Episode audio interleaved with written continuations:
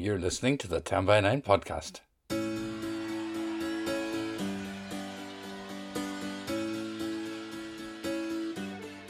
As you know, 10 by 9 has moved to Zoom until we can return to the black box, and one of the unexpected delights of going online is the international audience and storytellers who've joined us Canada, USA, all parts of Ireland and Britain, Europe, and India. We'll have a small sample of that international lineup for you on this podcast. So, in case you're wondering, I'm Paul Doran, and in 2011, Padraig Ó Tuama and I started 10 by 9 in Belfast. It's very simple nine people with up to 10 minutes each to tell a true story from their own life. You can find all our events and all the things you need to know about us and more at our website, 10by9.com. Now, there are three stories in this podcast, and our first is from the wonderful Helen Killick. Helen is a regular at the Black Box, but this story is set in the exotic land of Australia, and she told it when the theme was fear on October 30th. I am suddenly awake. There's a sound of scratching very close to my left ear. It's pitch dark, and I'm lying on the ground in the Australian desert.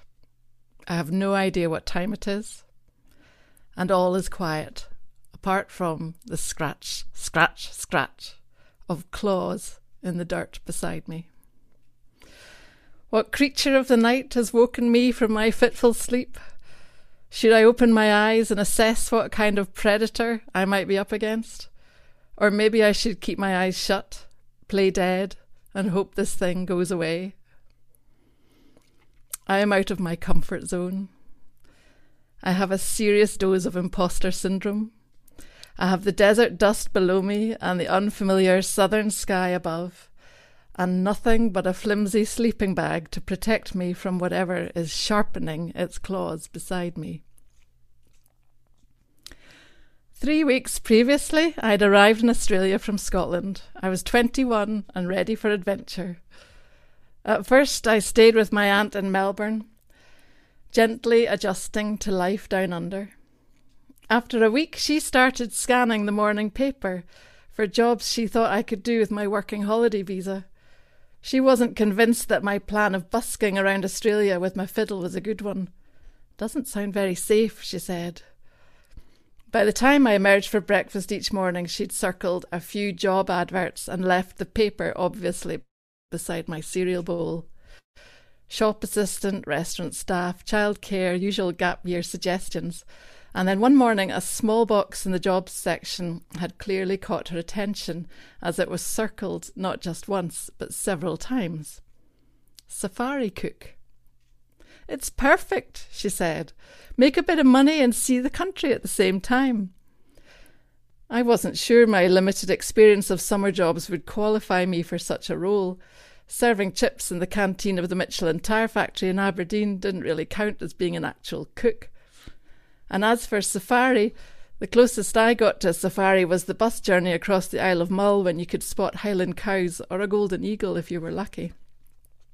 But somehow I found myself making the call, which resulted in an interview with the boss of a bus company who ran safaris for school pupils travelling from Melbourne into the red centre of Australia. There were two of us in for the job, me from Scotland and another candidate from England. I'm sure the other person was much more qualified than me, but they didn't get the job. I did. And the boss told me He'd given me the job because I wasn't a POM.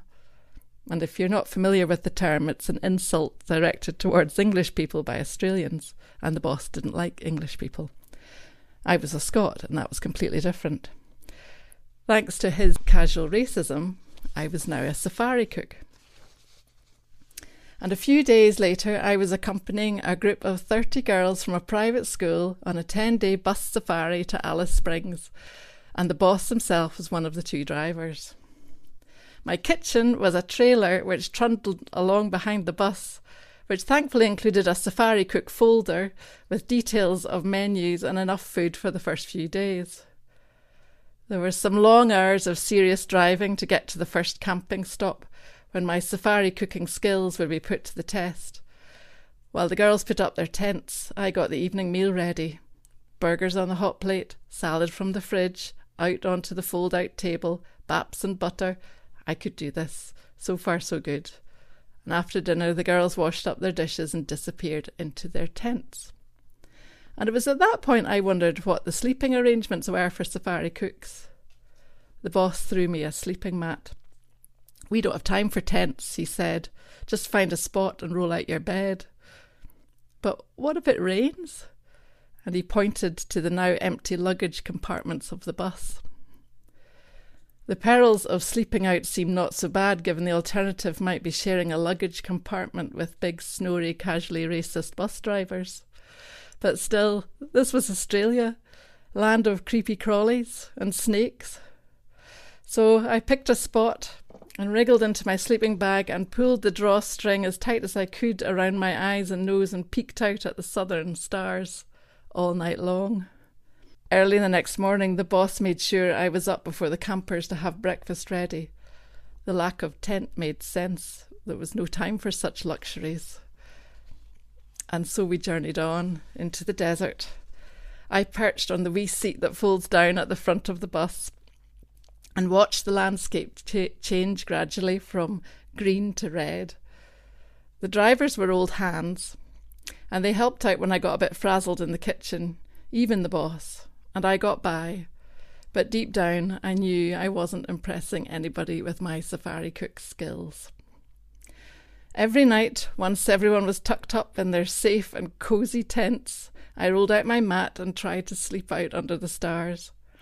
I woke in the mornings with red dust in my nose and hair and a deep fear that this might be the day I'd be found out. And now here I am, an exhausted pretend safari cook, lying in the darkness in the desert, my sleeping bag tightly fastened, with some fearsome creature scraping at the dirt around me. I lie very still. The scratching stops, but I know it's still there, maybe getting ready to pounce. So I decide to open my eyes, and in the dark, I make out the face of some kind of large dog looking at me. Not a friendly, doe eyed Labrador face like my dog at home, far, far away on the other side of the world, but a scraggy, feral, wild eyed canine face with big pointy ears, a foxy nose, and a toothy grin. I know enough about Australian wildlife to know that I'm looking into the face of a dingo. I do not know enough about Australian wildlife to know what to do next. Are dingoes really dangerous? Do they eat people? I've heard some stories. Will they attack unprovoked? Do I have any safari cook scraps handy to distract? How much protection is there in a two season sleeping bag? Can I even extricate my arms to defend myself? How do I get this knot undone? How quickly could I wriggle away, caterpillar style, if I had to? What am I doing here? Why am I lying in the desert pretending to be a safari cook anyway? The dingo stares while my mind races, and then the dingo turns and disappears into the darkness. For a moment, joining the drivers in the luggage bin bedroom is quite appealing, but only for a moment, and I decide to stay put.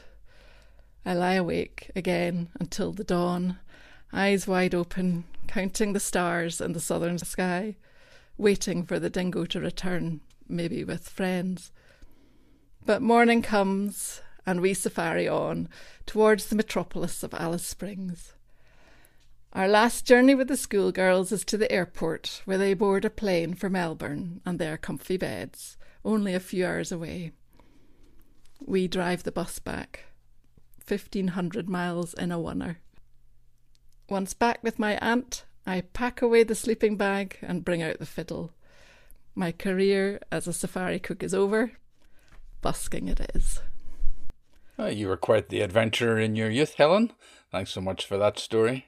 I so wanted to do a Meryl Streep dingo thingy, but accents aren't my strong point. And if you want to see Helen tell that story, it's on our YouTube channel, along with all our previous Zoom events. Also, if you want to keep up with all things 10 by 9 wherever you are in the world, Follow our social media feeds. We are on Facebook, Twitter, and of course on Instagram. And if you'd like to tell a story at 10 by 9, go along to the guidelines page on our website and get in touch. We are always looking for storytellers. Now let's go to Canada for our next story, and it's first timer Kevin Makins. Kevin told this from his home in Hamilton, Ontario, on October 21st, when the theme was The Last Time. My wife and I got married when we were 20 years old, and it should have been a disaster. We met in a small Christian university where college bonding consisted not of drinking all night and making it with strangers, but icebreaker games and mediocre Bible college. Uh, we became friends on the first day of school. We were dating by the second year, and by some combination of true love and religious guilt over making out all the time, we were married by our fourth year. After graduation, we wanted to move into the downtown of our post industrial city. At the time, Hamilton, Ontario had been ravaged by decades of neglect and unemployment. Many in neighboring Toronto, hello, Stuart, considered it damned, affectionately referring to it as the armpit of Ontario. But we had seen another side of the city. You had to slow down and get close to smell what made that armpit so special. Grassroots community ownership and that scrappy underdog spirit and the kind of resilience a suburban kid like me had just never encountered before. We ended up settling on a tiny house that backed onto a factory loading dock. The old brick walls were porous to the neighborhood's sounds and scents. In our case, it was unceasing reggae music paired with the distinct smell of dope. On moving day, my little cousin observed that our street looked a lot like a city she'd visited on her mission trip to Honduras because there were, and I quote, kids running around without shoes on, and lots of stray cats. And the thing is, she wasn't even wrong. she just didn't see what we were learning to see how an ordinary street littered with post war housing was also a living organism, alive with drink and dance, song and tears, prayers and laughter. The mystery of outdated wiring and brittle plaster walls somehow becoming to us flesh and blood, the slow incarnation of a house into a home. Years later, we once again felt the pull to move, not out of the city, but a couple of blocks over to a neighborhood we'd begun to engage with. And the tension for us was what to do with this first home. The thought of selling it to strangers who might flip it for a quick buck or end up being slum landlords felt morally irresponsible in such a contested neighborhood. Our answer came to us in the form of some good friends and they agreed to buy it off us in a private sale, ensuring that good neighbors would continue to reside in the house and saving us all thousands of dollars in real estate fees. And they loved the old house with all of its quirk the cracked plaster walls, the turn of the century brickwork, and most of all, the intricate hardwood floors, just lovingly crafted over a hundred of years ago. And we loved that it freed us up to get aggressive in our bidding for a new house. We had lost a bunch of bidding wars before we finally decided to get reckless and make our offer without conditions. Uh, for those of you who aren't aware, it's hard to know what translates across the globe. Around here, a no conditions offer means that you are buying the house. No ifs, ands, or buts. As soon as the offer is accepted, the by the other side, the deal is done, whether or not you're able to secure financing or even sell your old home. A no conditions purchase is like free falling without a parachute or sex without a condom. You'll get where you want to go, but you could end up with more than you bargained for. In the end, for us, the risk paid off. We were able to purchase this beautiful old home right by the water. It needed to be gutted and renovated, but thank God we'd have the money from our first home to get it all done. A few weeks before moving day, as the paperwork was resolving and the main floor was filling with boxes, we visited my wife's parents' house for the weekend, one last getaway before renovations would just consume our lives. But the last night when we pulled in after the weekend away, something fell off. And as I went to open the door, uh, I heard the sound of something. It sounded like static or like someone running a washing machine. And I had never heard anything quite like it because I had never before heard the sound of thousands and thousands of gallons of water flooding through every floor of our house, soaking through the second floor carpet and cascading like a waterfall in spring down the staircase. The flood settled on the main floor, but it didn't even stop its journey there. Instead, it was circling multiple small drains around the room, pushing right through the antique hardwood floors before forming a knee high wading pool in the basement. And at first, I was just frozen in place, completely bewildered by the scene before me.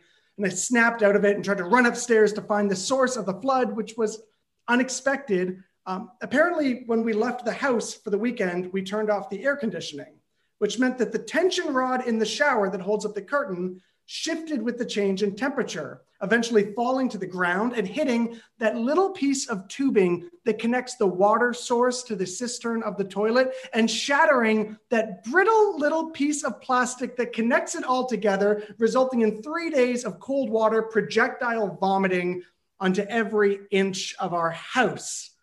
And my brain was trying to pierce it all together, but I didn't have any time to think about it. I had to find the shutoff valve. So I sprinted full speed down the stairs to the basement, but I slipped on the tile floors and cracked my shin into a nearby coffee table and yelled out, shit! And in a hurry of panic, I waded through the basement before plunging my hands into the frigid water and turning off the water source. And then, like a true adult, completely in over his head, I called my parents and just screamed maniacally. I just started screaming, It's gone! It's gone! And they were like, What? What is it? If the toilet thingy broke and now everything is gone. The other line, my mom was just begging me for context. And I yelled back, The house is flooded. she gasped, The hardwood floors. and Kevin, she shouted, Kevin, get some towels.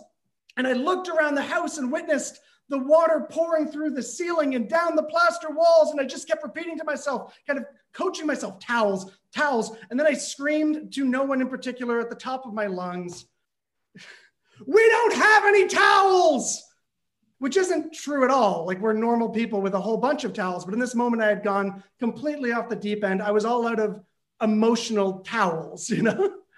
And I sprinted up to the linen closet. I grabbed everything I could and I ran back down the waterfall stairs before slipping again on the tile and bashing the same shin in the same place on the same coffee table. Shit! I yelled out at the top of my lungs and I attempted to save the floors. I really did, but it was no use. I just sort of threw the towels down into an inch of water and they instantly absorbed and it accomplished nothing. It was all hopeless. And my wife and I just held hands looking at this situation, our faces soaked with cold water and salty tears as the primordial waters dragged our home down, down, down into the abyss.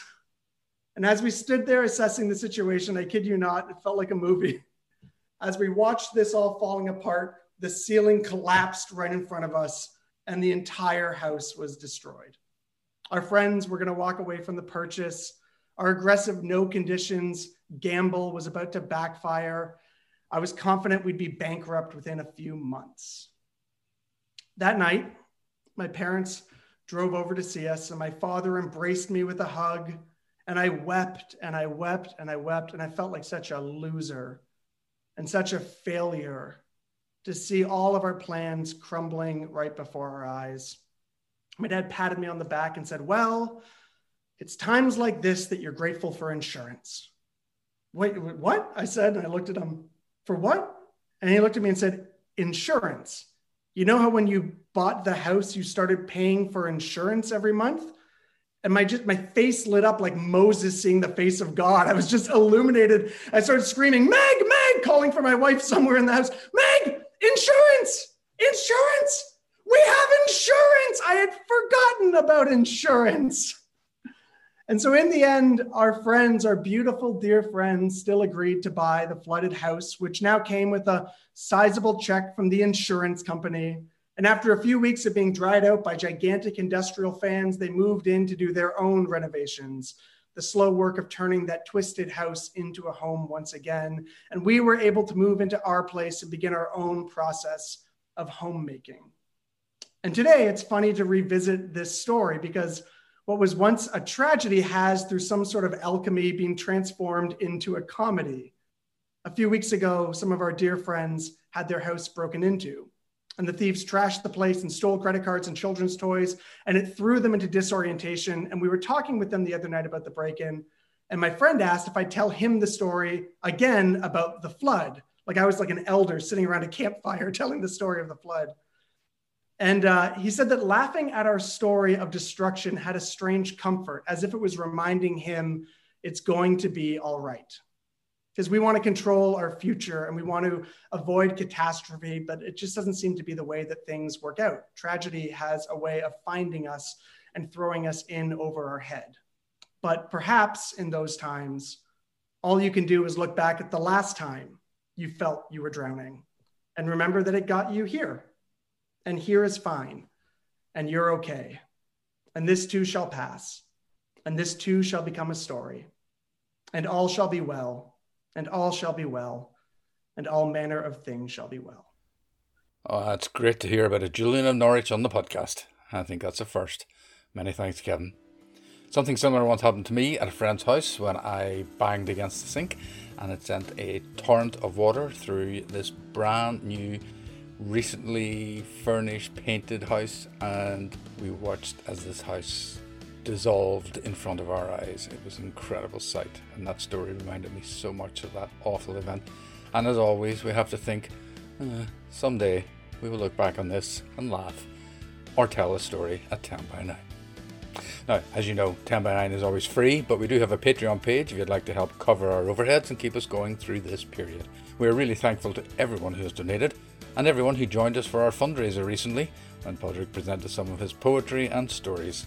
Some of it is up on our YouTube channel. I'll try to post a little more at some point. Okay, it's our third and final story on this podcast, and it's from the evergreen Jim Livingston.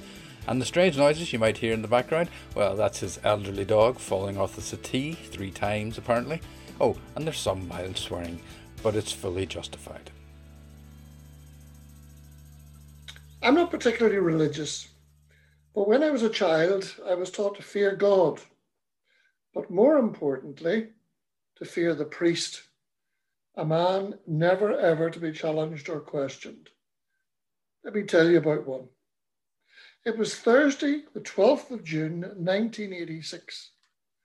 I just got home from work early for the exact same reason that thousands of others had, because that night Northern Ireland were to face the great Brazil in the World Cup finals in Mexico. Now, no one seriously believed that they could actually beat Brazil. The best we hoped was that they would give Brazil a good run for their money. But it was a match not to be missed. The kickoff was at six o'clock. And while I grabbed a quick bite to eat, my beautiful wife, Paula, decided to get, I used the word beautiful because she's sitting beside me. Uh, my beautiful wife, Paula, decided to give our three little girls a bath. Excellent timing, I thought. Age six, four, and three, they were not at all interested in football, and having them upstairs out of the way was therefore perfect. As I settled down to watch the pre match TV commentary, Paula shepherded the girls up the stairs to the bathroom. That's right, pet. You get yourself comfy for the match. I'll look after your children all by myself. I feared a little for my future after the match. On the TV, the excitement was electric, and my heart was pounding as the referee blew his whistle and the crowd in Mexico roared. As usual, there was a small contingent of Northern Ireland fans at the match. I was always so envious of them. How do those guys do it? Obviously not married, I thought. Anyway, the class of the Brazilians was apparent from the start. Our lads looked cumbersome and slow compared to the grace and speed of the Brazilians. It was a wonderful spectacle to watch, and I trembled with anticipation at what lay ahead over the next hour and a half. And then the doorbell rang. At first, I didn't move, but it rang again, and I sensed a little bit more insistently this time. I prayed the beautiful Paula would come down and answer it, but it rang a third time. And then she shouted, Jim, for God's sake, get that! I can't leave the girls, they're in the bath. I swore and jumped up, walking backwards out of the room, never losing sight of the TV screen. I looked towards the front door. Shit! Through the glass, I could see the unmistakable figure of our parish priest, Father Maguire. And worse, he could see me and waved a cheery hello. Every, anyone else I would have happily waved away, but with a lifelong fear of priests, I opened the door. Hello, Father. How are you? Do you want Paula? Uh, she's busy with the girls' bath right now earnestly hoping this would see him off. Oh, no, Jim. As you've only just moved into the parish, I thought I should pay you a quick visit to see you and your lovely family. And with that, he walked straight past me into the living room. I slammed the door and ran after him. What a lovely home, Jim. Can I sit here? He pointed to the chair by the TV. I nodded and he plonked himself down. I was just watching the big match, father. Great night, I whimpered. Ah, I don't follow the football myself at all. Would you mind switching it off, Jim, so we can talk? I find it very distracting. I gasped, but like a frightened child, I obeyed and turned the set off, hoping I'd only miss a few minutes and be rid of the bugger. But he talked and talked and talked about declining attendances at Mass and latecomers and poorly controlled children and, of course, depleted parish funds. Yes, Father, uh-huh, yes, Father, oh, of course, Father, yes, Father. My brain was screaming, the match, go away for fuck's sake. But he just prattled on and on. I checked the mantelpiece clock and realised with her that he'd been talking for half an hour. I'd missed the fir- most of the first half. My brain was boiling. And then suddenly, he clapped his hands. Well, Jim, it was nice to see you. I'm sorry Paul has been busy with the children, but maybe another time I can see the whole family. I'd better get on. Well, I wanted to hug him there and then. I jumped to my feet and smiled. Ah, Father, some other time. Thanks so much for calling. It was lovely to see you. I lied through clenched teeth. I turned to the living room door when it burst open and in came the beautiful Paula. Ach, Father, how are you? It's so good of you to call. Jim, did you get Father a cup of tea? I glared at her and wanted to scream, no, but too late. Father O'Hanlon beamed. Well, now that would be lovely, Paula. Thank you. And maybe since I'm here, I can meet the wee girls. I saw them at Mass and I thought they were just a credit to the both of you. They were so well behaved. He turned and sat down. I just wanted to cry.